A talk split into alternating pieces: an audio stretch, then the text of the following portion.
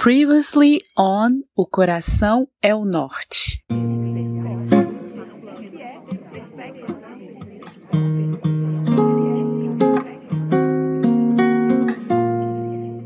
E aí a gente não teve um monte de educações que fazem tanta falta, que fizeram tanta falta para nossa ancestralidade também, que é uma educação para o sexo, uma educação para o dinheiro, uma educação para as emoções e uma educação para maternidade, paternidade, por exemplo, né?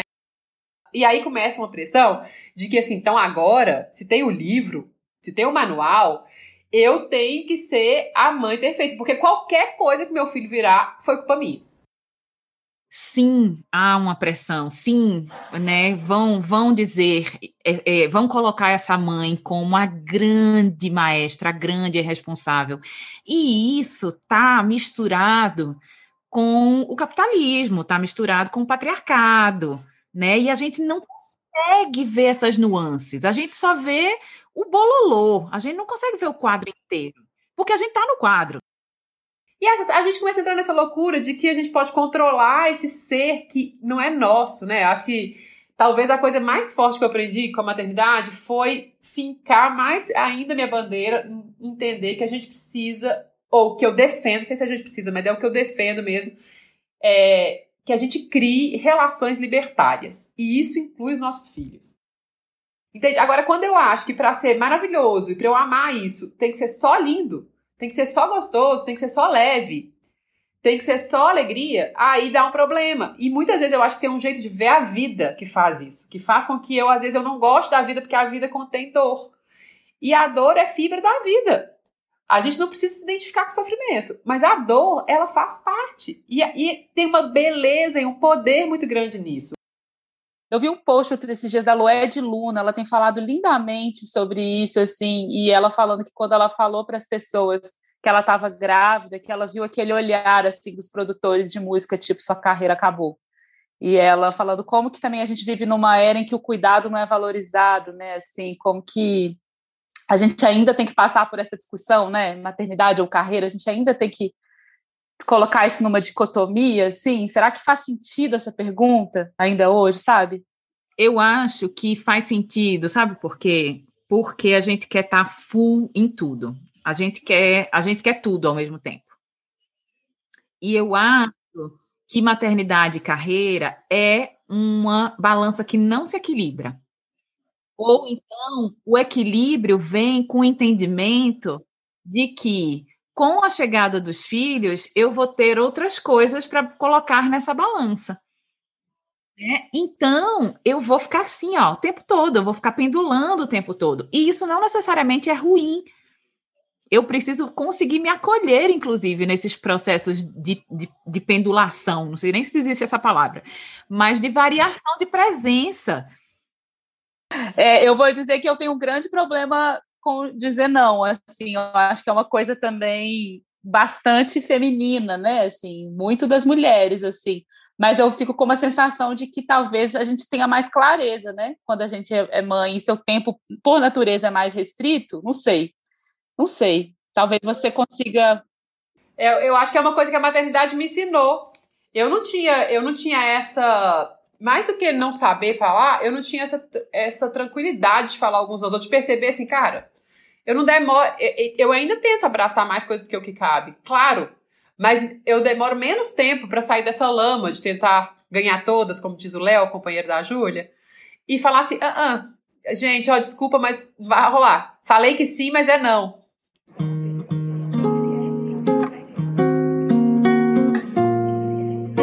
Mãe, ter, todas temos. Ser, tantas somos. Ser ou não ser mãe, eis a questão que algumas encaram, mas não sem enfrentar uma boa dose de julgamento. Ser mãe é uma experiência capaz de transformar uma mulher de forma muito única. Mas isso não significa que esse é o único processo de transformação possível. Tampouco significa receita de felicidade. Capaz de encher a vida de alegria, diversão, amor, Pode também inundar o coração de angústia, cansaço, dor e, por que não, arrependimento. Um processo de decisão que não dá para ser feito a partir de uma planilha de prós e contras. Uma escolha de outra ordem, nem sempre feita de forma consciente. E mire e veja, sem garantias. O ser humano é pura contradição e a vida é cheia de dobras. Eu sou Júlia Branco, cantora e compositora. E eu sou Michele Gonçalves, psicoterapeuta, atriz e fundadora da Leve. Pega seu cafezinho e vem tentar existir amorosamente neste mundo com a gente. Aqui, o coração é o norte. No fim, acho que a gente já tá falando um pouco sobre esse ser ou não ser mãe. E aconteceu uma coisa que aconteceu com Dani, porque a Dani Carvalho teve esteve aqui no Coração Nosso, num episódio maravilhoso, aliás, assim, dos mais elogiados, porque foi muito especial mesmo. E a gente acabou transformando em dois, Lua. Então, já que a gente já entrou um pouco nesse dilema aí, carreira, maternidade, e se perguntando se dá, se eu escolho ser mãe para conviver com a carreira, talvez a gente pudesse agora falar um pouquinho sobre isso e a gente até divide esse episódio em dois, e aí fica com Lua Barros nesses nossos dois episódios aí, se você topar. que acho que a gente já engrenou aqui nessa, nesse papo, né, do ser ou não ser. Eu topo super, vamos nessa. Ô, Lua, eu ia te perguntar isso, assim, eu é, digo sempre que eu sempre fui uma mulher que nunca tive certeza, sabe? Porque tem algumas mulheres, a minha mãe me, sempre cresceu me falando isso, assim, nossa, se eu não fosse mãe, para mim não sei o que seria, eu sempre cresci com essa certeza absoluta. E para mim sempre existiu a dúvida. Eu tenho um, um, texto no meu, no meu primeiro disco que chama Coisas que eu não consigo fazer. E uma das coisas é ter certeza de que se quer ter filhos. então, sempre essa dúvida me permeou, assim.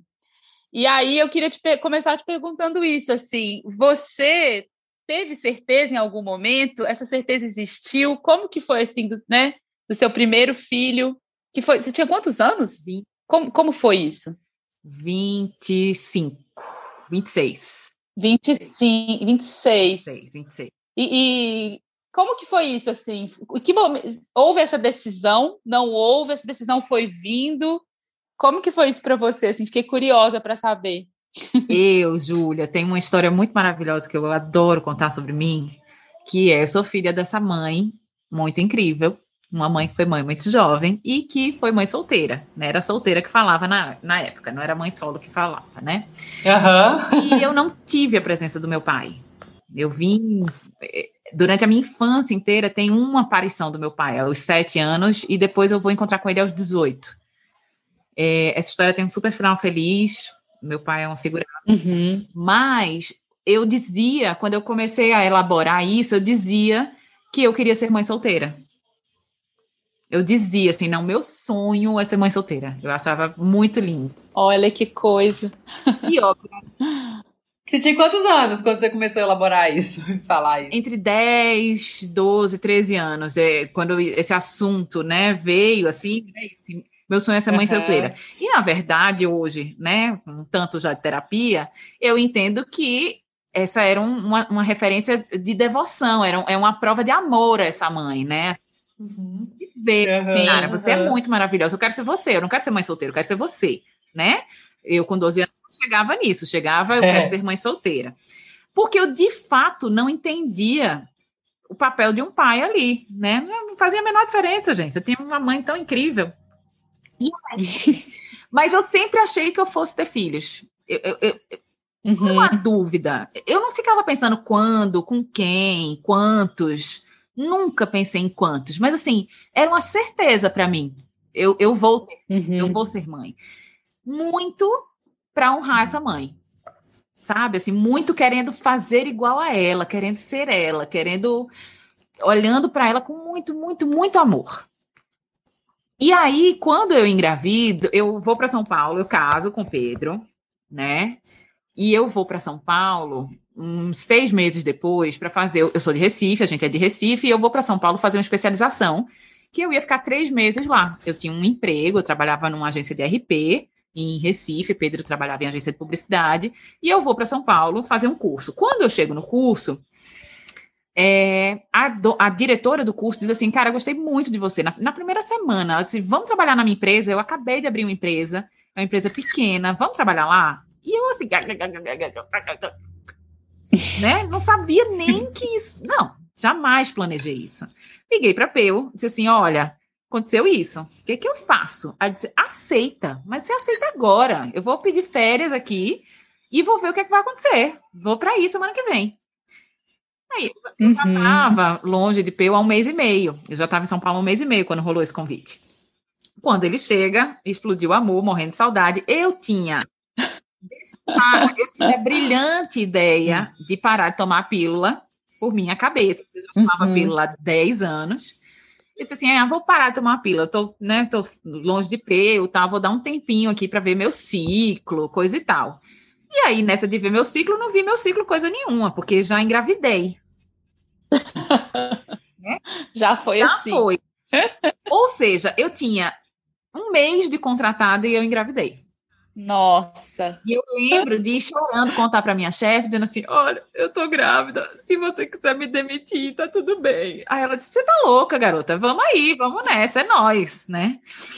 Então, assim, foi zero planejado. Zero. Uhum. Zero, zero, zero. Mas eu tinha essa certeza que, que, ele, que filhos viriam na minha vida, sabe? Sim. Sim. Eu vejo muitas pessoas. E assim, a sequência, né? Irene, quando o João tinha três anos, a gente começou a falar, cara, acho que tá na hora de ter mais um, né? Dois, vamos ter dois, vamos ter dois. Uhum. Ah, será? Acho que sim. Quando? Ah, não sei. E foi no mês seguinte. Assim, dessa. Uhum. Né? Quando a gente começou a ter essa conversa, Irene já chegou, já engravidez no mês seguinte. Tereza, eu estava amamentando Irene e não estava menstruando ainda. E uhum. Irene estava com 10 meses, eu já estava grávida de 6. Menina. Você não tinha menstruado? Olha que coisa. Então, a diferença de Irene para Tereza é um ano e cinco meses. E Tereza, uhum. quando, quando eu engravidei Tereza, bateu um desespero. Quando eu engravidei Tereza, uhum. fudeu, né? O que, que vai ser três? Eu tô louca. Que isso? Ninguém tem mais três filhos, gente. tô maluca, não mas vamos aí, vamos nessa. E Joaquim, Joaquim era, era assim, Joaquim foi, foi uma peça muito importante assim no meu processo, porque ele é um filho com o qual eu faço um pacto de liberdade, porque eu uhum. eu estava num lugar muito ruim da minha maternidade, muito ruim. Uhum. E eu disse assim, bom, eu, eu, eu vou em frente com essa gravidez, mas vai ter que ser de um outro lugar. Então, foi, foi é muito bonito que eu sinto com a chegada de Joaquim, sabe? Porque é de fato um processo de libertação, de, de fincar o pé na minha vida novamente, de correr atrás de uma carreira que eu acreditava, assim, que eu vislumbrava, mas que eu não entendi exatamente onde ia dar. E aí é isso, quatro anos depois eu tenho uma carreira consolidada num, num espaço super novo, né? Que é a educação. Tem um livro lançado, uhum. tem um curso, tenho uma rede de amparo. Então, assim, Joaquim é uma mola propulsora, assim, muito, muito, muito importante na minha vida. Mas nenhum foi planejado. E tem uma perda, né? Recente, em dezembro do ano passado, tive uma perda. Ah, olha só. Menina, que coisa. É porque eu sinto, também tem muito isso, assim, eu fiz 35 anos agora, em março.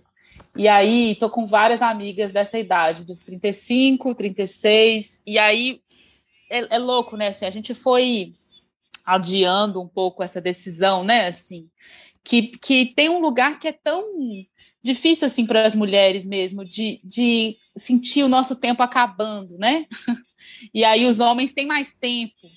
E aí eu, eu sinto com várias amigas que às vezes não estão em nenhum relacionamento ou estão num relacionamento que não está tão legal e começam a já ficar muito angustiadas com isso, de tipo, cara, vou ter que decidir, vou ter que dar um jeito. É, e, e às vezes nem se tem tanta certeza, né? Então eu sempre fiquei curiosa, como eu nunca tive certeza, eu sempre fiquei curiosa com as pessoas que têm, assim, porque eu também tenho, tenho amigas que, assim, eu vou ter de qualquer maneira, entendeu? Assim, sei lá, eu vou dar um jeito e vou ter de qualquer forma, assim.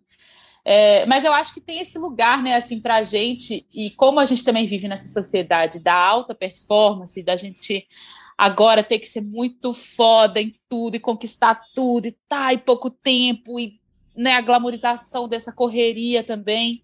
É, parece que foi, foi o que me tocou assim no post da Lued também assim. De repente o cuidar e esse outro tempo ficou parecendo um pouco fora de moda né assim. Um pouco fora de época. Então eu sinto que, que essa idade, assim, que a gente começa a sentir, que eu, que eu já até escutei de ginecologista, assim, ah, 35 já é uma gravidez geriátrica. Que absurdo, né, gente, falar isso. Que coisa. Ou seus. Né, tá, tá, tudo ficando mais, mais velho. E aí, e, o tanto que, que é isso, de novo, né? Recai essa, essa culpa, esse desespero das mulheres e esse tempo curto, assim. E uma angústia que eu vejo que é diferente para os homens, porque eles têm mais tempo mesmo. É. E tem também uma sociedade que acolhe é. os próprios projetos deles, assim, também, de uma forma muito mais tranquila, né? Essa conversa sobre maternidade, sobre a informação, né, do, do cuidar, né, que a gente quer, que é o assunto desse primeiro bloco, né, do nosso primeiro bloco, ela também leva ela também vira uma lenha nessa fogueira desse questionamento, dessa não certeza. É, então, e é muito doido, porque eu, é, isso que a Ju tá falando, né, dessa pressão, desse, desse lugar da decisão, porque isso também é novo, né? Eu acho que assim, as nossas mães, era muito menos uma pergunta. Não existia essa pergunta, era meio um processo natural, assim. Igual a gente começou falando sobre isso, e essa pergunta também é uma pergunta nova, né? Assim, e, e só que ao mesmo tempo ela vem com esse, com esse novo papel, com esse novo espaço que a mulher ocupa. E que muitas vezes, quando a gente se dá conta, eu já já passou do que dizem que é o prazo, assim. Então, eu mesma vivi coisas muito parecidas, porque eu tive duas perdas antes da Lara. A primeira com 34, a segunda com 38, ou seja, já ali num lugar super complexo, assim. E é muito maravilhoso como que é a vida, que eu atraí muitas mulheres para minha prática como terapeuta que tem vontade de engravidar e não conseguem, ou que tem dificuldade de engravidar, ou que viviam processos com isso, ou com perdas gestacionais, ou com uma dificuldade, ou com vivendo processos de fertilização. E eu nunca escondi isso de ninguém, é muito doido, porque às vezes a gente fica achando que a pessoa vai te procurar só porque. Não, então a pessoa só quer vir aqui se eu já tiver superado esse negócio. E eu não sei por que cargas d'água, eu sei, quer dizer, eu sei. Porque elas eram minhas mestras, né? Assim, elas estavam ali para eu entender os meus processos, para eu, eu trabalhar com elas e comigo as, as questões todas que estavam envolvidas nisso, assim. Mas eu fico vendo o tempo inteiro essa angústia mesmo que a Ju tá contando, assim, né? E para algumas começa a ficar muito angustiante mesmo. Por um lado, tem uma coisa que existe hoje, que é essa coisa de, se por um lado isso é horrível, assim, existe uma pressão, inclusive uma indústria, dessa coisa de congelamento de óvulo, de não sei o quê, de fertilização. Por outro lado, isso pode ser um coração que acalma. Porque se a mulher já tá lá com 38 anos, não sei o quê, ou se ela não tem um companheiro num momento da vida em que ela e que ela deseja isso muito, muito, muito, muito, ela não precisa ficar desesperada para entrar numa relação bunda só porque ela precisa de um homem para fazer um filho, uhum. assim, sabe? Como tudo tem esses, esses dois lados, assim, né? Então a gente hoje essa, e aí, de novo, estamos falando de mulheres em condição de privilégio, porque é caro, porque não é baratinho, né? Assim, essa coisa de congelar ovo. Mas existe até essa opção que tira a pressão um pouco de algo das costas de algumas mulheres, assim, né? Dessa ou até decisão de se eu preciso tomar, não preciso tomar essa decisão agora, quando às vezes eu tô ainda priorizando a minha carreira, seja lá o que for, ou quando falo, cara, eu já queria ter tido filho, mas eu ainda não encontrei um companheiro, eu ainda não estou numa relação estável, assim. E essa é uma angústia. E aí a gente começa a pensar, vivem, né? né? O que, que compõe essa maternidade que a gente fantasia sobre ela? Porque é, primeiro, a maternidade precisa passar pela gestação né? Eu valido a maternidade que passa pela gestação. Total. Eu valido a maternidade que acontece dentro de uma relação. Então, assim, não é, é, sobre o filho ou é sobre é sobre a experiência de ser mãe, né? Ou é sobre todo esse repertório materno que está aqui construído na sua cabeça? Então, eu acho que esse questionamento, quero ou não quero, ele é muito, muito, muito importante, sabe? Eu, não, eu nunca me questionei se eu queria ou se eu não queria. Uhum. Eu acho que eu ainda faz, eu, eu ainda vim nessa manada de, ué, mas não é isso que, que a gente tem que fazer, né? Uhum, Questionei uhum, se tinha, se não tinha. Eu faço 40 esse ano. E eu acho que tem, tem um corte. Tem um corte seco. Eu sinto 35 para trás, eu sinto esse corte, assim. Será que eu quero? Sabe? Eu, eu, eu minha irmã tem 35. E, e ela, uhum. velho, manda. Pode ter mais um assim, que eu vou ser tia, sabe? Ela, ela muito confortável nesse lugar de ser tia. De vez em quando bate uma brisa e ela diz assim: ai, será que eu queria? Não, não, não queria. Né? Então ela tem uhum. muito, muito certo. Mas esse questionamento é muito importante e a gente precisa ir além um pouquinho. Assim. O que está na minha fantasia é. do que é essa maternidade? E aí um caos que eu ouvi Isso. maravilhoso, né? Que a gente estava falando, é, era, não lembro o que, que era o assunto, mas era mãe, eu não sei se era casal é, lésbico, é, inseminação artificial, como é que faz para falar sobre essas coisas com criança, tal, não sei o quê. E aí eu vi uma história que eu achei muito sensacional de uma criança, ela num- numa festinha de cinco anos, e aí duas crianças, né, conversando, e aí uma diz para outra, uma menina pergunta para o menino assim: "Cadê seu pai?" Aí o menino diz assim: "Meu pai morreu. Minha mãe agora namora com aquela moça ali." Aí ela: "Ah, tá. Mas você sabia, né, que não precisa de um pai para ter filho?" Aí ele: "Não." Disse, "Não. Eu sou filha da minha mãe com a ciência." Que demais! Maravilhoso! Ai, lindo, gente. Maravilhoso, maravilhoso. Eu tenho uma cliente que é, sim, é- que é uma cliente já adulta, que é filha da, da mãe com a ciência. Na verdade, não.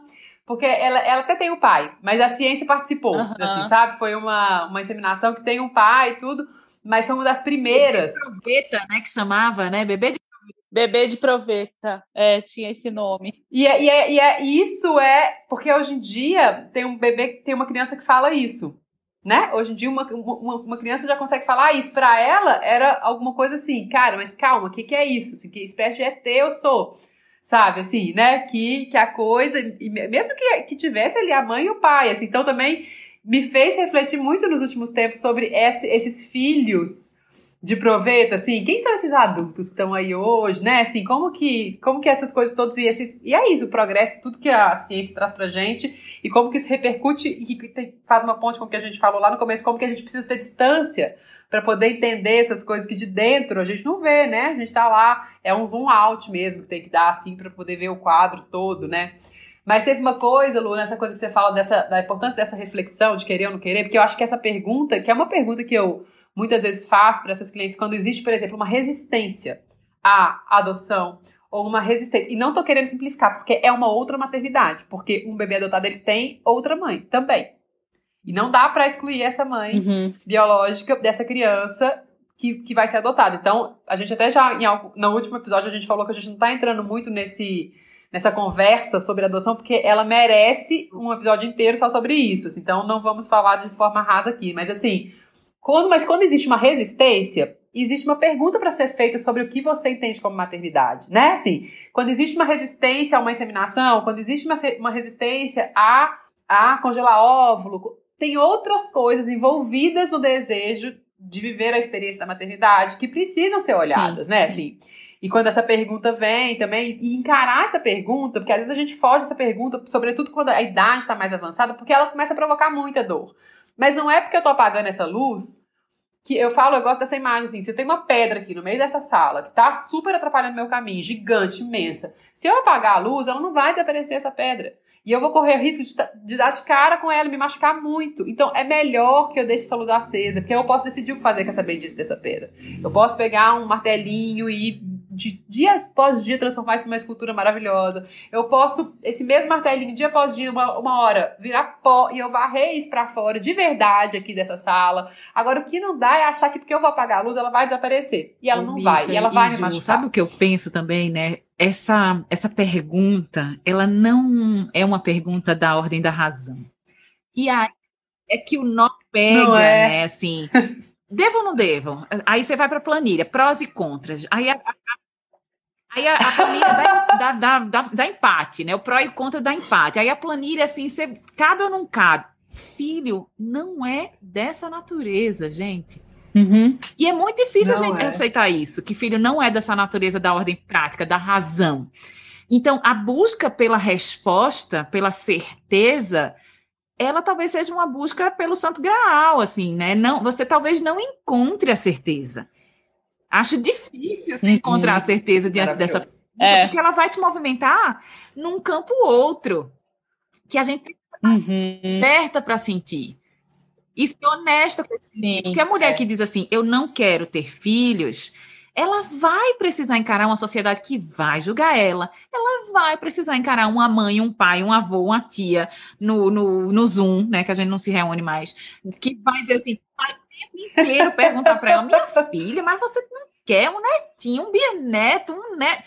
ela vai ter que lidar com essas questões. Não vai, não vai escapar. Vai. Né? Ela É, vai ter é. que lidar com isso no É. trabalho. Ela, ela vai ter que lidar com isso. Então, assim, é a Exato. pedra, né? É. Como é que você quer olhar para essa pedra que está no meio da sua sala?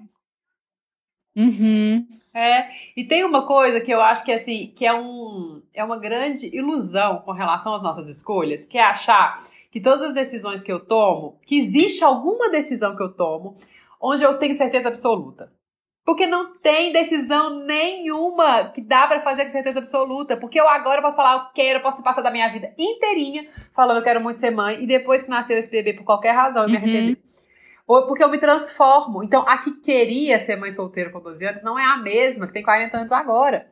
Né, assim. E aí, e, e vice-versa. Então, eu posso ter convicção de que eu não quero ser mãe e, e depois, quando eu tiver 70 anos, falar: Nossa, mas se eu tivesse agora um neto? Pode acontecer, pode acontecer. É da vida isso. Eu, eu, eu dou esse exemplo com relação a essa coisa da carreira, que eu fiquei 20 anos trabalhando na coisa que eu mais amava, que eu continuo amando, mas que eu, que eu tinha escolhido como profissão, e que quando eu escolhi, que eu larguei a faculdade de psicologia, que é o que eu faço hoje, mas quando eu larguei a faculdade de psicologia foda, no FMG, quase me formando pra ser atriz, eu tinha certeza absoluta que eu não ia fazer nada com aquilo. Eu, eu larguei com a convicção. Minha mãe, mas você vai largar, tá quase acabando. Eu, mas eu não vou fazer nada com isso. Não vou fazer nada com isso. Tava lá, universidade pública maravilhosa, arrasando, boas notas. Saí pra fazer vestibular de novo e fazer uma outra faculdade de cênicas com a mais completa convicção. E fiquei 20 anos segura da minha decisão. Hoje em dia eu olho e falo, "Ma- foi maravilhoso tudo que eu vivi de lá pra cá. Mas eu podia ter me formado. Realmente podia ter escutado minha mãe. Era só mais um ano, entendeu? Assim, e eu tinha certeza absoluta. Eu fiquei 20 anos com essa certeza. Pra 20 anos depois olhar e falar, putz, você sabe, eu acho que não foi uma boa escolha. Eu podia ter terminado, sim. Então, assim, esse lugar de querer certezas absolutas é, uma grande É. prisão. É. a gente se distraindo do que é a vida, eu acho. É. É, é assim, é, é uma cilada, né? É bom, mas Aham. bom, mas é ruim, tem, mas está faltando. É, quero, mas não quero, amo, mas não amo. É isso, é ambivalente mesmo, é opressor. Eu acho que ter filho é opressor. Ter filho me me- rouba meu tempo, rouba tempo da minha carreira, rouba tempo do meu sono, do meu sexo, da minha boa refeição, do meu bom banho. Rouba, rouba, né? É, é- é real isso. Ao mesmo tempo te transforma como nenhuma outra experiência na sua vida, assim, de fato, nem, nem a morte, nem um mestrado, aquele que você mais chipa, né? Aquele mestrado que você diz assim, velho, faz dinheiro ir agora para Londres para esse mestrado. Não vai, filho é de outra natureza, não é melhor, não é pior, É. é de É. outra natureza. É de outra natureza, sim. É, e é muito lindo você falar isso, né? Que é uma coisa que não é racional mesmo, esse lugar da escolha, né? Assim, eu fico pensando que é, que é, que é isso mesmo, é um, é um outro tipo de certeza, né? Que que não é nem certeza, mas é um outro tipo de escolha. uma escolha que se dá num lugar É. não racional, né? Que muitas vezes essa escolha é inconsciente, porque essa coisa que fala, ah, engravidei sem querer, sem querer quanto, assim, o quanto que essa escolha não existia aí dentro, só que ela só não estava na consciência, sabe, assim. Exato, exato. É exatamente isso. Eu sinto que a, que a, que a certeza ela é, ela é de outra ordem, né? Assim, a escolha é de outra ordem.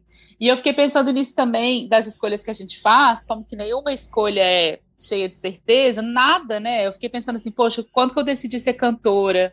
Quando que eu decidi começar um relacionamento com o Léo? Você, você não tem uma certeza, você não tem ali, tipo, é- é- é- a- as nossas certezas são cheias de dúvidas o tempo todo, né? Todas as nossas certezas, assim, estão sempre cheias de dúvidas. Agora, acho que tem uma coisa de sim, a gente atentar, mulheres, que é assim, as ciladas que a gente se coloca. Outro dia eu recebi uma pergunta na caixinha que era assim: eu namoro com um cara que ele é um pai bem merda. Mas é, não é, e aí, o que, que eu faço? Eu digo, olha.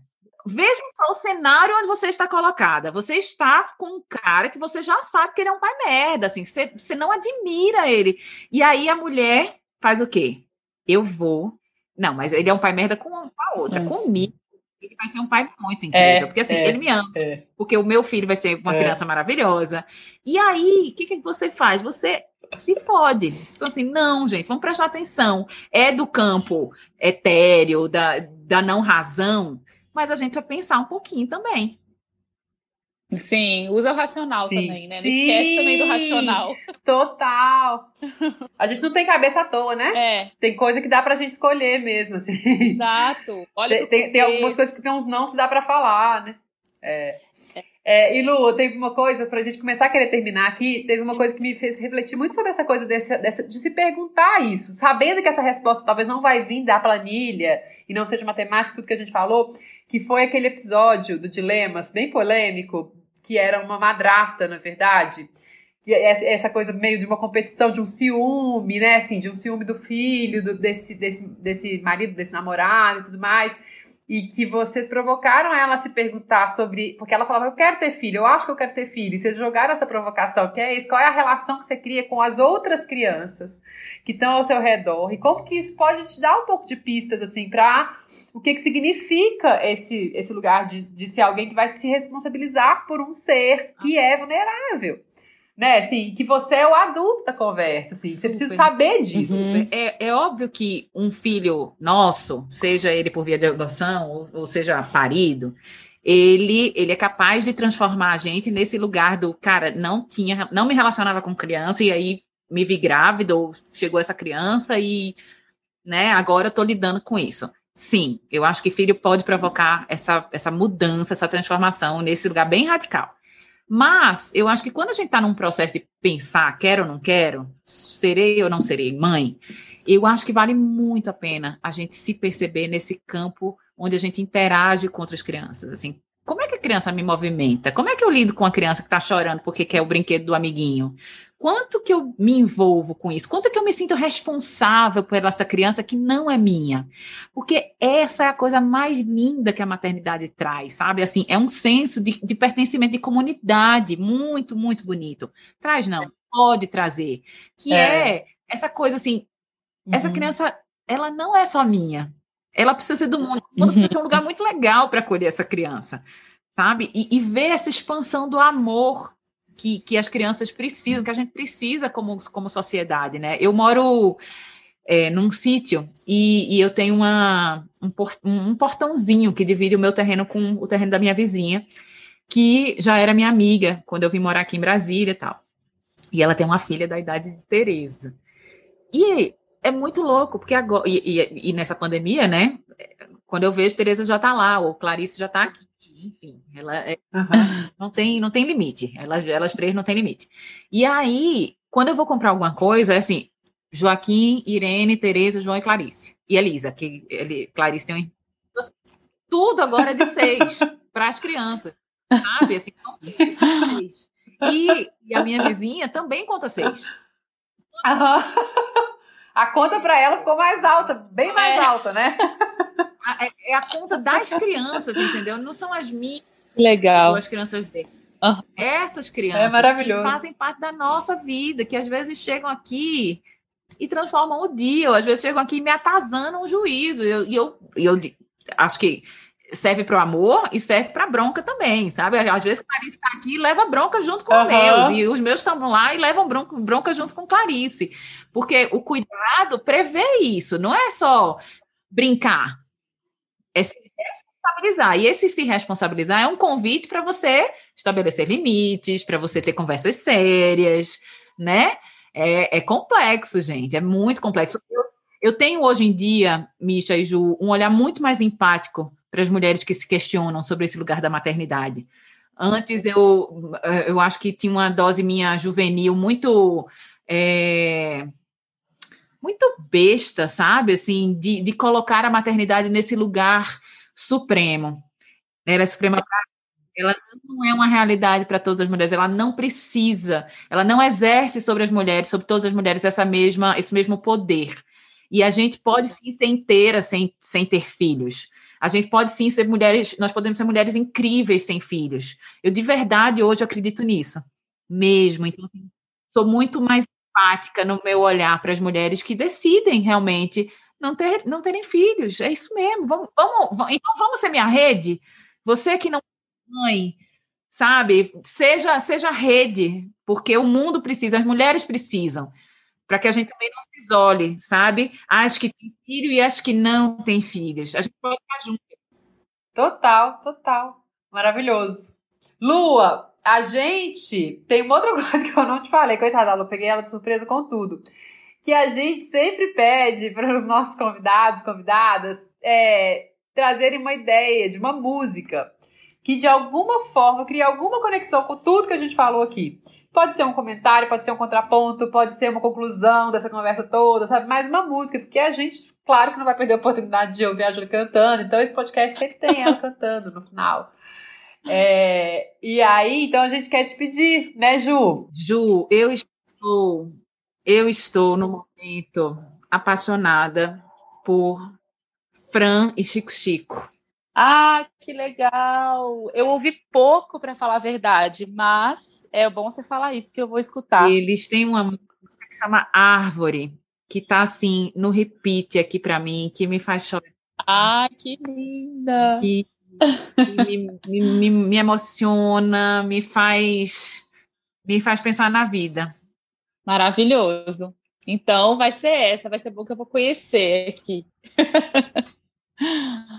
Maravilhoso. Aí, se, se, a gente fica pegando ela de surpresa, ela também vem com uma coisa pra gente. É isso, campeão Né? Estamos aí, estamos todos aqui nessa vida. Todas abertas para a vida acontecer. Exato, exato.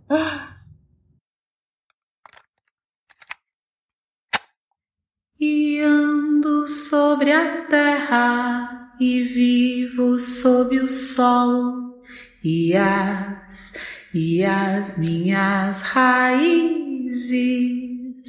eu balanço, eu balanço, eu balanço.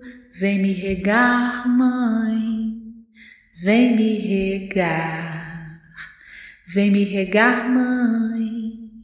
Vem me regar, vem me regar, mãe, vem me regar. Muito bom, meninas! Ai, muito obrigada, Lua. Sempre muito especial te ouvir falar. Muito inspiradora, assim. Obrigada pela conversa. Obrigada a vocês, gente. Obrigada, muito obrigada, Michele. Michele, você. Eu, tipo, o maior presente que eu tive em 2020, depois da Lara, vai, foi fazer parte da Rede Amparo com essa mulher, com o Pedro, com todas as outras gente. mulheres maravilhosas e homens também, né, que estão meio por trás, ali meio no bastidor, assim, mas pessoas muito incríveis. Eu, eu acredito muito nesse lugar coletivo do. Isso que a gente está falando, das crianças serem todas nossas, da gente se organizar em rede. A gente vem do teatro, né, eu e a Júlia, assim, que é uma coisa que eu não fui para lá à toa, né? Se eu não gostasse desses dos grupos, dos coletivos, eu não teria caído lá. E também carrego isso comigo e quero carregar, né? Assim, esse, essa compreensão da força que tem isso, né? Muito Quando a gente se meus amores. Obrigada pelo papo, foi uma delícia. Adorei. Adoramos. Obrigadíssima. Um beijo. beijo. Mas que beleza. Eu acho que a vida é uma coisa maluca, uma grande mistura cheia de espuma. A edição de áudio desse podcast é de Ingo é Silva. Comentários e sugestões com amorosidade são sempre bem-vindos. A gente pode se encontrar nos Instagrams, arroba O Coração é o Norte Podcast, arroba Júlia Branco e arroba Michele Gonçalves L. E também no Clubhouse nas manhãs das quartas em que a gente não se encontrar por aqui.